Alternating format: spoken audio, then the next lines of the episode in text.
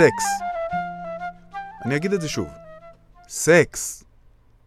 מה יש במילה הקטנה הזאת? כולה שלוש אותיות שתופס לנו את תשומת הלב תוך שנייה. לא ברור אם זה הריגוש או הסקרנות או יצר המציצנות, אבל עובדה שסקס מוכר. עובדה גם שעכשיו זכיתי בתשומת הלב שלכם, נכון? אז ברוכים הבאים לפודקאסט פיתוח הגליל, פרק מספר 4. אני יאיר, והיום אני רוצה לדבר איתכם על סקס. אבל הפעם על סקס אחר. רומזים לנו שיש סקס אחר חובבי קשירות וחניקות, אתם מוזמנים להירגע, אני לא מדבר על סקס כזה. אני מתכוון ליחסים שמתרחשים כל לילה במטעים של הגליל העליון. ממש פה. אני לא מדבר גם על ט"ו באב. אני מדבר על סקס של תפוחים. סליחה על הטרנוף. כן, אני יודע, בדיוק מתחילה שנה חדשה, ויש מצב שאני קצת מבאס לכם את התפוח בדבש, אבל איך נראה לכם שבאים תפוחים לעולם? רמז, לא חסידה. אז נסעתי לפגוש את פרופסור מרטין גולדווי ממיגל, תפוחולוג עם קבלות, להבין מאיפה הם כן באים. שלום מרטין. שלום, שלום. אה, ספר לנו קצת על עצמך. מי אתה? מאיפה אתה? מה אתה עושה בכלל? אה, אני גנטיקאי של אה, צמחים. אה, אני במיגל ראש קבוצה שמתעסקת בגנטיקה בהקשר חקלאי. בנוסף לזה אני ראש המחלקה למדעי הצמח וגם עוסק בהוראה בתל חי, אני ראש המסלול של לימודי חקלאות ויחד עם רבים וטובים כאן במיגל הקמתי ואנחנו מניעים את הפקולטה למדעים בתל חי. אוקיי, okay. בשביל מי שלא מבין כלום במדע, זה נשמע מאוד רציני, מאוד חכם, אותי שכנעת. עכשיו, מה ששכנע אותי, ואולי גם את המאזינים קצת יותר להקשיב לנו, אני מקווה, שאנחנו מדברים על סקס. ואומנם לא יצא לי להסתובב אה, במטעי העמק בלילות, אבל יכול להיות שאני מפספס בעצם את כל האקשן, יכול להיות שרצות שם מסיבות חשק פרועות ועצים קופצים אחד על השני.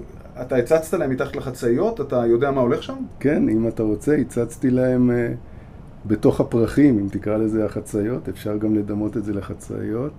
חלק מהמחקר שלנו פה במעבדה, יחד עם אה, מעבדה של אה, פרופסור רפי שטרן, זה באמת להבין את ההאבקה וההפריה במטעים. יש לזה משמעות מאוד כבדה לגבי היבולים שניתן לקבל. מה זאת אומרת? כשאתה אומר האבקה בפרחים, בוא תיקח, תיקח את זה רגע לעולם באמת שלי, לעולם שאני, ההדיוט, מסוגל להבין. לכל עץ יש אברי רבייה בעצם? כן, הפרח זה איבר הרבייה, מעבר ליופי שלו. הצוף, האבקה, בעצם נועדו למשוך חרקים. יש פרחים שבכללם גם התפוחים, האגסים ועוד ששייכים למשפחה הזאת, שיש להם את אברי הרבייה הזכריים והנקביים, ויותר מזה הם מבשילים באותה עת, זאת אומרת שהם יכולים להפרות זה את זה, כאשר האבקה בעצם מייצגת את הזרע אצל הזכר, אצלנו, אצל בני האדם, ולנקבה, הצד הנקבי זה ביצית, בדיוק כמו אצלנו, והם שניהם נתונים בתוך הפרח. בתוך פרח אחד, כלומר לעץ אחד יש אברי רבייה זכריים ונקביים. במקרה הזה, כן. אל תרגישו לא נוח אם אתם לא לגמרי מבינים כל מה שמרטין אומר. גם אני לא דובר מגלית שוטפת. אז אני אנסה לתרגם לעברית. בגלל שיש להם אברי רבייה זכריים ונקביים, עצי תפוח יכולים לעשות סקס עם עצמם. אבל כמו שכולנו יודעים, סקס עם עצמנו לא ממש מביא ילדים. העצים במטע לא מתייאשים, ומחפשים זוגיות בעצים השכנים. הם נדלקים אחד על השני, אבל בגלל שהם לא באמת יכולים לקפוץ אחד על השני לקפה ולהתחיל להתמזמז, הם שולחים את הדבורים, שעשו בשבילם את העבודה המלוכלכת. מין סקס בשלט רחוק. זה מאוד נחמד שבמקרה הזה באמת צריך להסתייע בחרקים שיעבירו את האבקה מפרח לפרח, ובעצם התלות אה, של ההפריה היא תלות מלאה בחרקים, במקרה שלנו החרקים שמתפקדים הכי טוב לצורכי חקלאות אלה דבורי הדבש.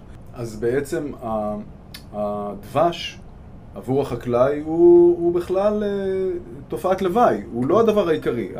החקלאי משתמש בדבורים לא כדי לעשות דבש, אלא כדי לחולל אה, אה, הזדווגות בעצם. נכון, נכון. זאת אומרת, אה, כאשר אנחנו מסתכלים על פעילות של מכוורת, אנחנו פחות ערים לזה שיש אה, שני ערוצי פעילות עיקריים. אחד זה הכוורות שייצרו את הדבש, אבל גם הן מאוד מאוד חשובות והן מוצבות במטע רק לצורכי האבקה. זאת אומרת, זה הדבר החשוב מבחינת החקלאי בהקשר הזה, ובהקשר הזה יש כאילו שניים שנהנים, גם בעל המכוורת וגם החקלאי בעל המטעים. ווין ווין. ווין ווין. אז יופי, אין בעיה. יש הרבה עצים במטע, יש דבורים, והחיים של כולם דבש. עוד יותר טוב, תפוח בדבש. מה חדש? תפוח בדבש. אה-הו, תפוח בדבש. לא לגמרי. חקלאים באזור התחילו לזהות ירידה בתנובת התפוחים שלהם, ופנו למיגל בבקשה לעזרה. בסרטי גיבורי על, זה הרגע שהגיבור קורע מעליו את הבגדים בתא טלפון והולך להציל את העולם. מרטין נשאר לבוש, אבל כשהחקלאים זקוקים לעזרה, הוא והחבר'ה שלו מתייצבים. הלכנו למטעים קיימים והשווינו בין שילובים של זנים שונים ומצאנו שלמשל שילוב של יונתן עם אה, סטארקינג נותן פחות יבול מאשר שילוב של Golden Delicious וסטארקינג. ואז עלתה השאלה למה. ברגע שראינו את זה יכולנו יותר לבחון לעומק מה קורה כי ראינו שיש כאן איזושהי תלות. היבול בעצם, היבול הנמוך נובע מתלות מסוימת שיש בין זנים מסוימים שזה דבר שפחות שמו אליו לב במהלך השנים. אמרו, נותנים יבולים פחות נמוכים, מטעים מסוימים, אבל לא ייחסו את זה לשילובים מסוימים בין זנים. אנחנו החלטנו לתקוף את זה בהיבט גנטי, לנסות להבין האם יש גנים שמפריעים להפריה טובה, לעומת כאלה שמאפשרים הפריה איכותית מאוד. אז כאן צריך להדגיש דבר אחד שהוא באמת מפתיע, לא מובן מאליו למי שלא חי את העולם הזה. כאשר אנחנו מדברים על זן אה, כלשהו, אבל בואו ניקח לדוגמה עכשיו את התפוחים, אנחנו מכירים מהסופר את הגרני סמית, את היונתן, את הסטארקינג, אנחנו רואים שכל הפירות הם אותו דבר, ואנחנו בעצם לרגע שוכחים שהם הגיעו מהמון המון עצים. עכשיו, כל העצים, שנניח של גרני סמית, הם ממש זהים לחלוטין מבחינה גנטית, הם כמו תאומים זהים, זאת אומרת, שורה אחרי שורה, דונם אחרי דונם, עקר אחרי עקר של העצים האלה, זה בדיוק אותו עץ מבחינה גנטית. אתם קולטים? לפני איזה מאה שנה, סבתא סמית מניו זילנד, יענו גרני סמית, גידלה בחצר עץ תפוחים, והיום כל עצי הגרני סמית בעולם הם נכדים של אותו עץ. מה זה נכדים? תאומים זהים. תכלס הם באמת דומים נורא אחד לשני, לא? אבל כולנו יודעים מה עלול לקרות אם אח ואחות יביאו יחד ילדים. אז מה עושים כדי למנוע את גילוי האריות הנוראי הזה במטעים שלנו? הפתרון לזה הוא שנוטים במטע לפחות שני זנים. מי ש... שלא כמוך, כן הסתובב בימים ובלילות במטעים, אז הוא שם לב שבעצם בדרך כלל יש שתי שורות של זן אחד ושתי שורות של זן אחר, וזו הסיבה, כדי שהם יוכלו להפרות זה את זה. כל מי שהיה צריך הוכחה מדעית למה גזענות זה רע, קיבל אותה. זה נכון לגבי כלבים מעורבים, ועכשיו מתברר שגם לגבי תפוחים מעורבים. הגזע המעורב תמיד בריא וחסון יותר מהגזע הטהור. שמעתם אותי שם בגרמניה?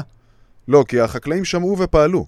הם נטעו כמה זנים באותו מטע, ובעצם אמרו לתפוח דלישס למשל, עזוב את הדלישסית הזאת, שום דבר טוב לא יצא לך ממנה.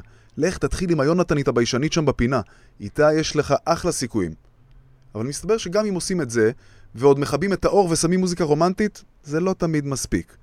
אפילו לעצים מזנים שונים, יש לפעמים גנטיקה משותפת, והיבול בהתאם. מה עושים? בדיוק כמו שאנחנו הולכים לבדיקות גנטיות לפני הריון ראשון, החקלאים הולכים למרטין. הוא בונה פרופיל גנטי של בני הזוג ומוודא התאמה. חתונה ממבט ראשון, גרסת התפוחים. מה שעשינו כאן, וזה באמת אה, נכון שתמיד ה...